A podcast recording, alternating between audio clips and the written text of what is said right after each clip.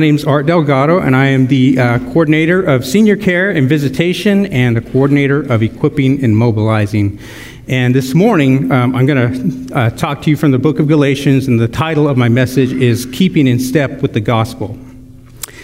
And the key concept is this when we internalize the gospel and yield to the Spirit, we can walk as Jesus walked.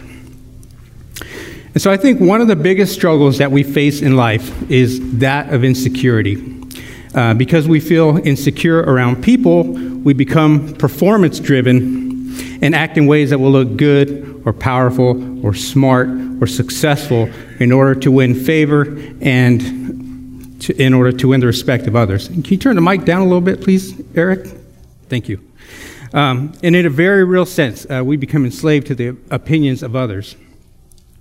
But we also do something similar with God, uh, trying to earn his favor by following religious traditions or by doing good deeds or perhaps by abstaining from a long list of things.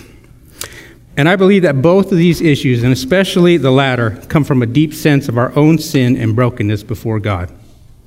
Deep down, we want the relationship with Him that we lost in Eden, but we want to earn it ourselves, which is impossible because we will never know if we've done enough. We will never know if we're good enough.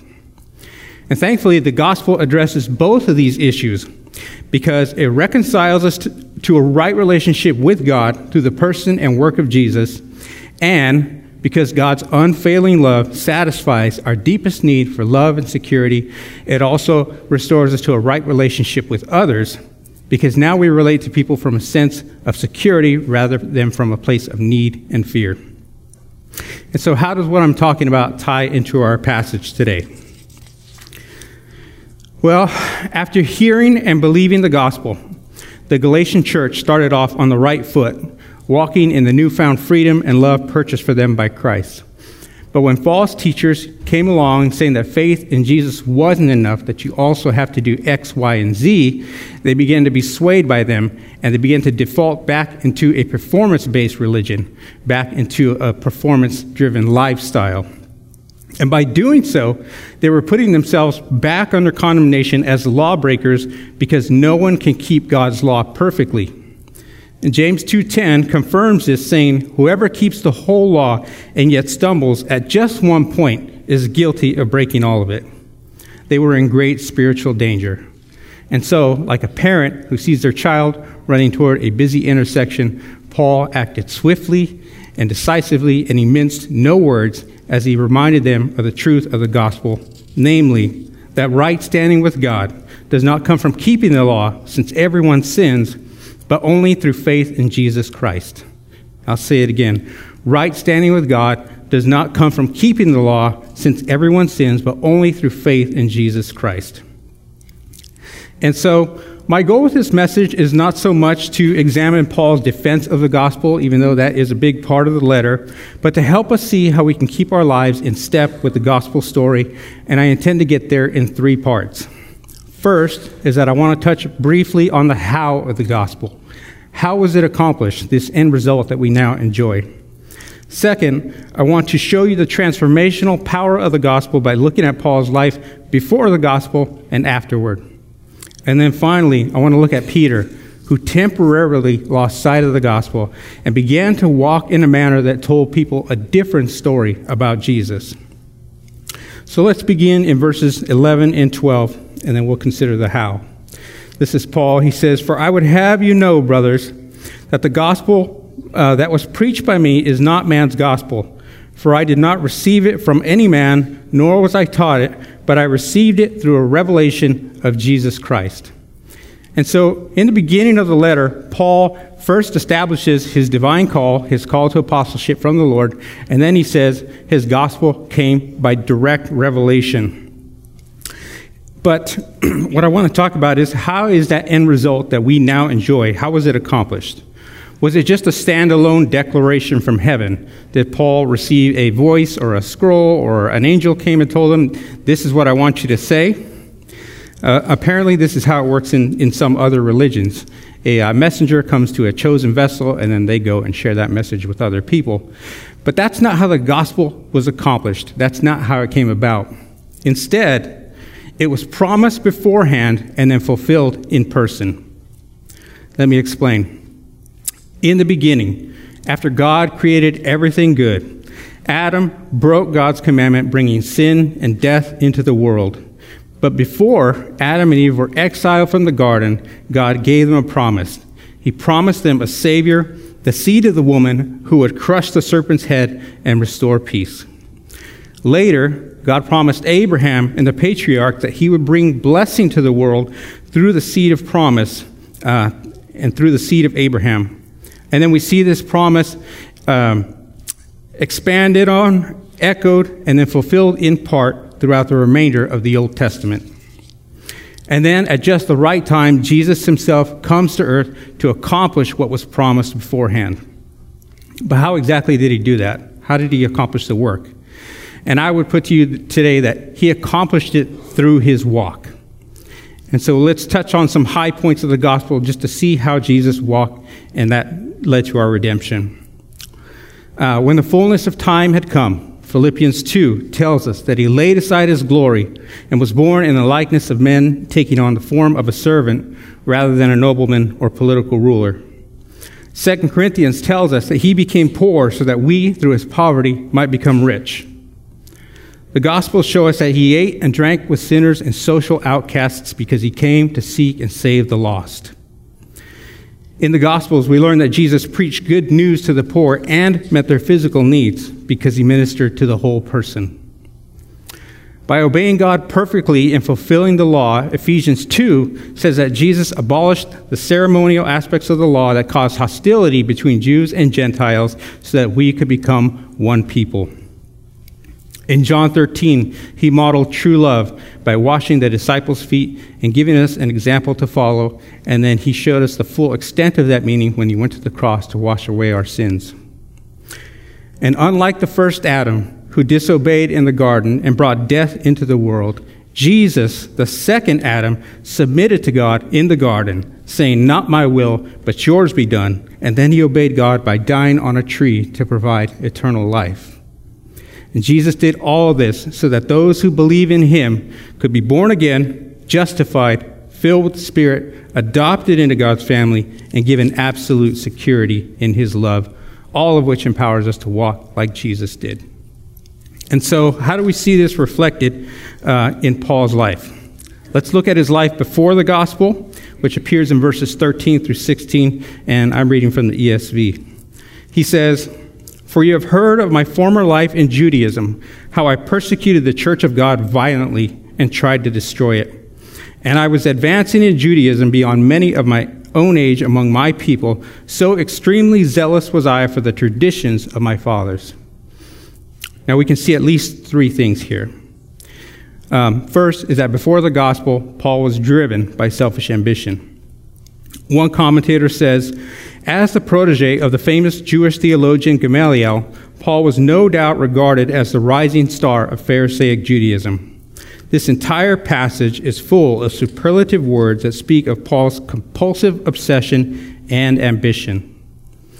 And I would say that many of us know what it's like to be driven, or we know someone who is that driven, and we know that if you keep that up over an extended period of time, it leads to burnout, anxiety, stress, health issues, and broken relationships. What else can we learn about Paul? Well, we see that he was zealous for his religious tradition, but not for people. Acts 8 3 tells us that, quote, Saul was ravaging the church and entering house after house, he dragged off men and women and committed them to prison. You see, their cries for mercy didn't move him, nor did the thought of their family's well being. All that mattered was the protection and preservation of the traditions. Finally, we learn that Paul was so spiritually blinded that he was willing to kill for his beliefs, thinking he was serving God by doing so. Now, what I find interesting here is that Paul, who undoubtedly knew the Old Testament like the back of his hand, either overlooked or misinterpreted the passages speaking about God's plan to rescue the whole world both Jew and Gentile, through the seed of Abraham, the son of David, and the Son of Man, who after suffering would receive dominion, glory, and an eternal kingdom comprised of all peoples, nations, and tongues. You see, sin blinds us to the reality of what God is doing in the world. But what happened after his encounter with Jesus? Acts 9 tells us that the Lord sent Ananias to pray for Paul. And when he did, verse 18 says, something like scales fell from his eyes and he regained his sight. And then sometime later, we read these uh, words that we find in verses 22 and 23 of Galatians. He says, And I was still unknown in person to the churches of Judea that are in Christ. They were only hearing it said that he who used to persecute us is now preaching the faith he once tried to destroy. And they glorified God because of me. And so, after walking with the Lord for some time, we see even more evidence of change in Paul's life. We see him walking in line with the truth of the gospel. And we're going to uh, pick up some of those highlights in verses 1 through 10 of chapter 2. And please read along with me. Then, after 14 years, I went up again to Jerusalem with Barnabas, taking Titus along with me. I went up because of a revelation and set before them, though privately, before those who seemed influential the gospel that I proclaim among the Gentiles, in order to make sure I was not running or had not run in vain. But even Titus, who was with me, was not forced to be circumcised, though he was a Greek. Yet because of false brothers secretly brought in, who slipped in to spy out our freedom that we have in Christ Jesus, so that they might bring us into slavery, to them we did not yield in submission even for a moment, so that the truth of the gospel might be preserved for you. And from those who seem to be influential, what they were makes no difference to me. God shows no partiality. Those, I say, who seem to be influential added nothing to me. On the contrary, when they saw that I had been entrusted with the gospel to the uncircumcised, just as Peter had been entrusted with the gospel to the circumcised, uh, skip down to verse 9. And when James and Cephas uh, and John who seemed to be pillars, perceived the grace that was given to me. They gave the right hand of fellowship to Barnabas and me, that we should go to the Gentiles and they to them circumcised. Only they asked us to remember the poor, the very thing I was eager to do. And so, what can we learn about Paul's walk now from these passages? Well, first, I think that because Paul's gospel came directly from Christ, it gave him confidence in his truthfulness and security in his relationships with God and with others. In other words, Paul knew he was loved and walking in line with the truth so he could be bold in proclaiming and defending the gospel despite people's opinions. What do I mean by that? Paul had several things that might count against him in that day. Uh, some people said that he was not impressive in person, that he wasn't a good speaker, uh, and a lot of people were trying to tear him down in order to malign the message. And there's an interesting description of Paul that comes from a second century apocryphal letter, and I think it sheds some light on what Paul had to overcome, at least in terms of uh, people's opinions of his physical appearance. Uh, one commentator says the word Paul in Greek literally means small or little.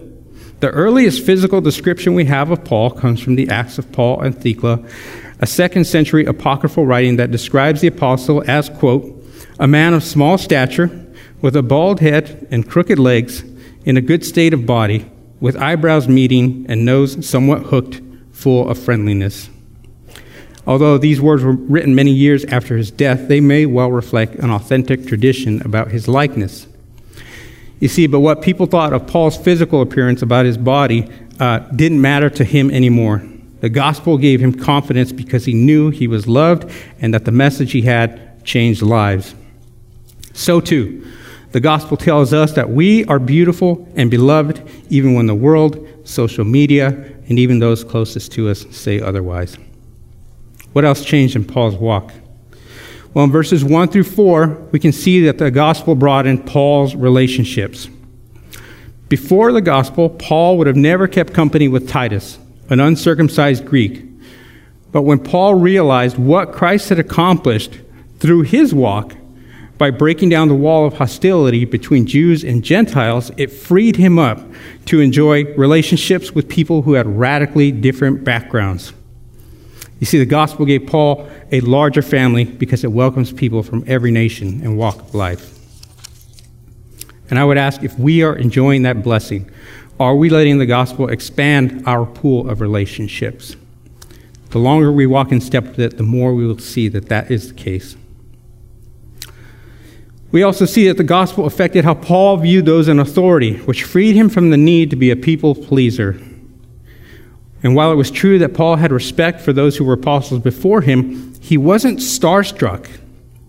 His realization that God shows no partiality, either to Jew or Gentile, slave or free, male or female, gave him balance.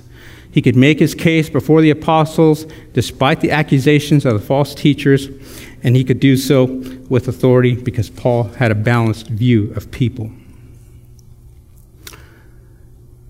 We can also see that the gospel freed Paul from radical individualism because he now saw himself as an integral part of God's community. In Galatians 2:5, Paul says, quote, "To them, that is the false brothers, we did not yield in submission even for a moment, so that the truth of the gospel might be preserved for you." You see, Paul knew that his life wasn't about him and that his actions, whether public or private, affected the body of, the, uh, the body of Christ. And so, being a member of the body compelled him to defend the body from this virus. He had his brothers and sisters in mind. Finally, in verse 10, we see that the gospel gave Paul a heart for the poor. And we don't have time to go into much detail here, but the gospel is good news for the poor because the values of God's kingdom call us to righteous living which includes caring for the poor, sick, and vulnerable. We can read more about that in Matthew 25. Lots to think about there, but we have to move on to Peter. What happened when he lost sight of the gospel and forgot the great story he was a part of? Uh, let's read verses 11 through 16 together. But when Cephas came to Antioch, I opposed him to his face because he stood condemned. For before certain men came from James, he was eating with the Gentiles. But when they came, he drew back and separated himself, fearing the circumcision party. And the rest of the Jews acted hypocritically along with him, so that even Barnabas was led astray by their hypocrisy. But when I saw that their conduct was not in step with the truth of the gospel, I said to Cephas before them all, If you, though a Jew, live like a Gentile and not like a Jew, how can you force the Gentiles to live like Jews? We ourselves are Jews by birth and not Gentile sinners, yet we know that a person is not justified by works of the law, but through faith in Jesus Christ.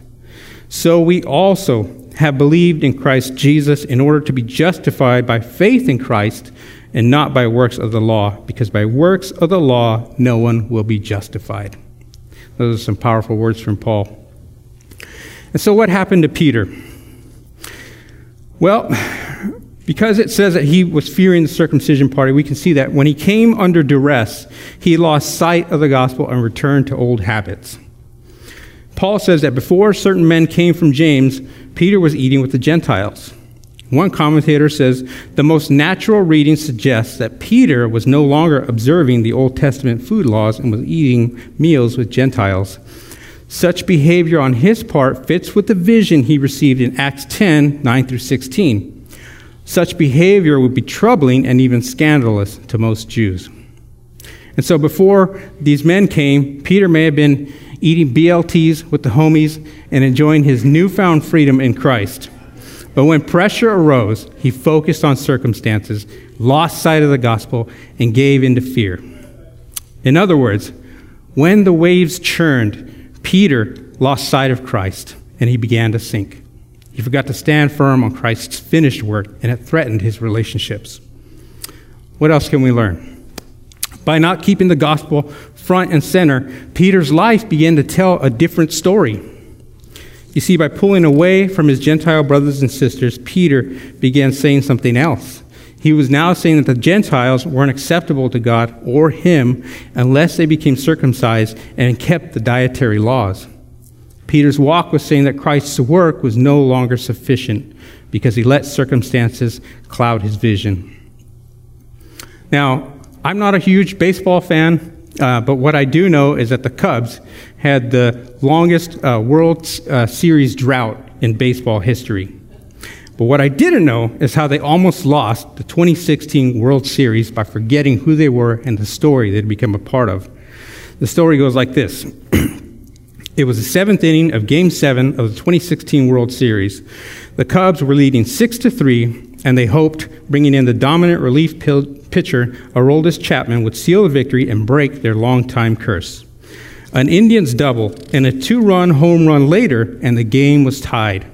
Cleveland had the momentum, and the Cubby faithful had the all too familiar here's where the wheels fall off and the curse is still alive despair.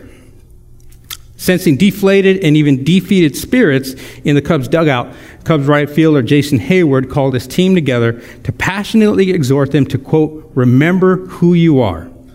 Heyward reminded the Cubs of their identity as the best regular season team in baseball. They were victors in the playoffs and a team that came back from a three games to one deficit to force game seven. It was their game to win as much as it was to lose. Invigorated and inspired by a fresh dose of truth, the Cubby Bats rallied for two go ahead runs in the top of the 10th. They could have accepted inevitable defeat, but instead they charged ahead, fueled by the truth of who they were, and they won their first World Series in 108 years.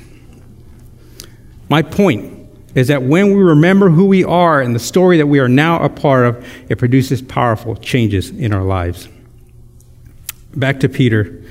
When he lost sight of the gospel, he went into self preservation mode, forgetting that his sin affected not only himself, but the entire family of God. After he drew back, Paul says, And the rest of the Jews acted hypocritically along with him, so that even Barnabas was led astray by their hypocrisy.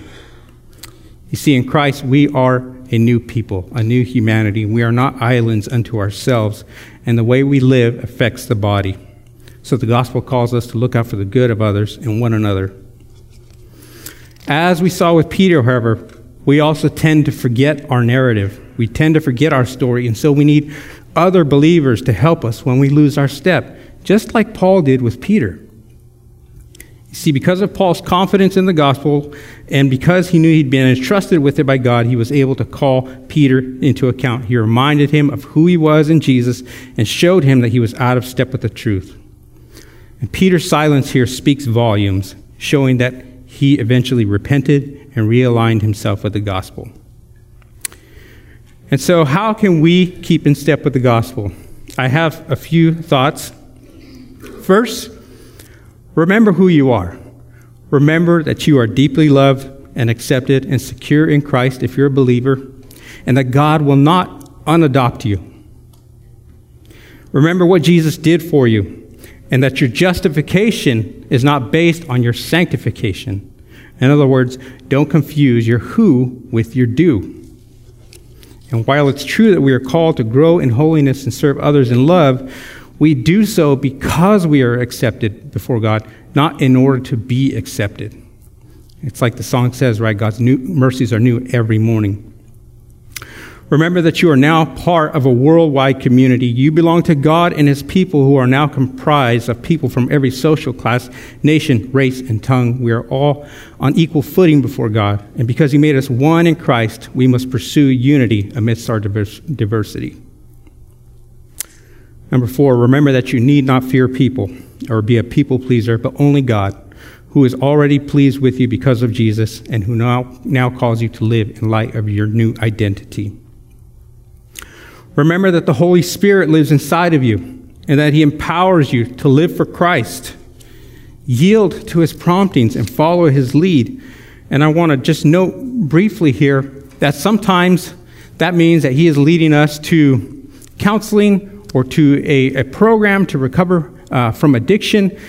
There are lots of ways, lots of things that the Lord has to clear out of our lives so that we can walk more in line with the truth of the gospel. And so I'm not trying to uh, promote an easy believing kind of gospel here that you just remember uh, the story and everything will be right. It takes time. It takes time for God's love and acceptance to work its way down into our hearts. It takes the work of other people and the help of other people to help us clear roadblocks so that we can walk straight in line with the truth. But the Holy Spirit is the one who leads us in this and who helps make it work. Number six, remember how the story goes from beginning to end. Meditate on the gospel story often and internalize it because the world is also telling a story. No matter where you go what you watch on TV, even the way buildings are designed, they're telling us a story, they're promoting other gods, and they're always, the world is always trying to draw us back into our old ways of living and thinking. And so let the gospel permeate your mind. Finally, help your brothers and sisters when they forget. Remind them of who they are with loving words and deeds. I need you, and you need me. And so here is a suggestion for the week. I thought of calling it homework, but I knew that would instantly turn people's uh, thinking off here. Just a suggestion. At some point during the day, preferably in the morning, but any time is good, remind yourself of who you are and the story you are a part of by bringing Ephesians 5 1 and 2 to mind. It says this Therefore, be imitators of God as dearly loved children, and walk in love, just as Christ also loved us and gave himself up for us, a fragrant offering and sacrifice to God. That is his story, and that is our story. And the way we live tells people who we're following. Amen? Let's pray. Um, Heavenly Father, I thank you for this word, Lord. I ask that you would continue to help us to get more in line with the truth of the gospel, Lord. Help us uh, by the power of your Spirit and other believers, Lord, to clear out roadblocks and, Father, to um, see more clearly the story that we are a part of. We ask all this in Jesus' name. Uh, would you please stand for our final song? Amen.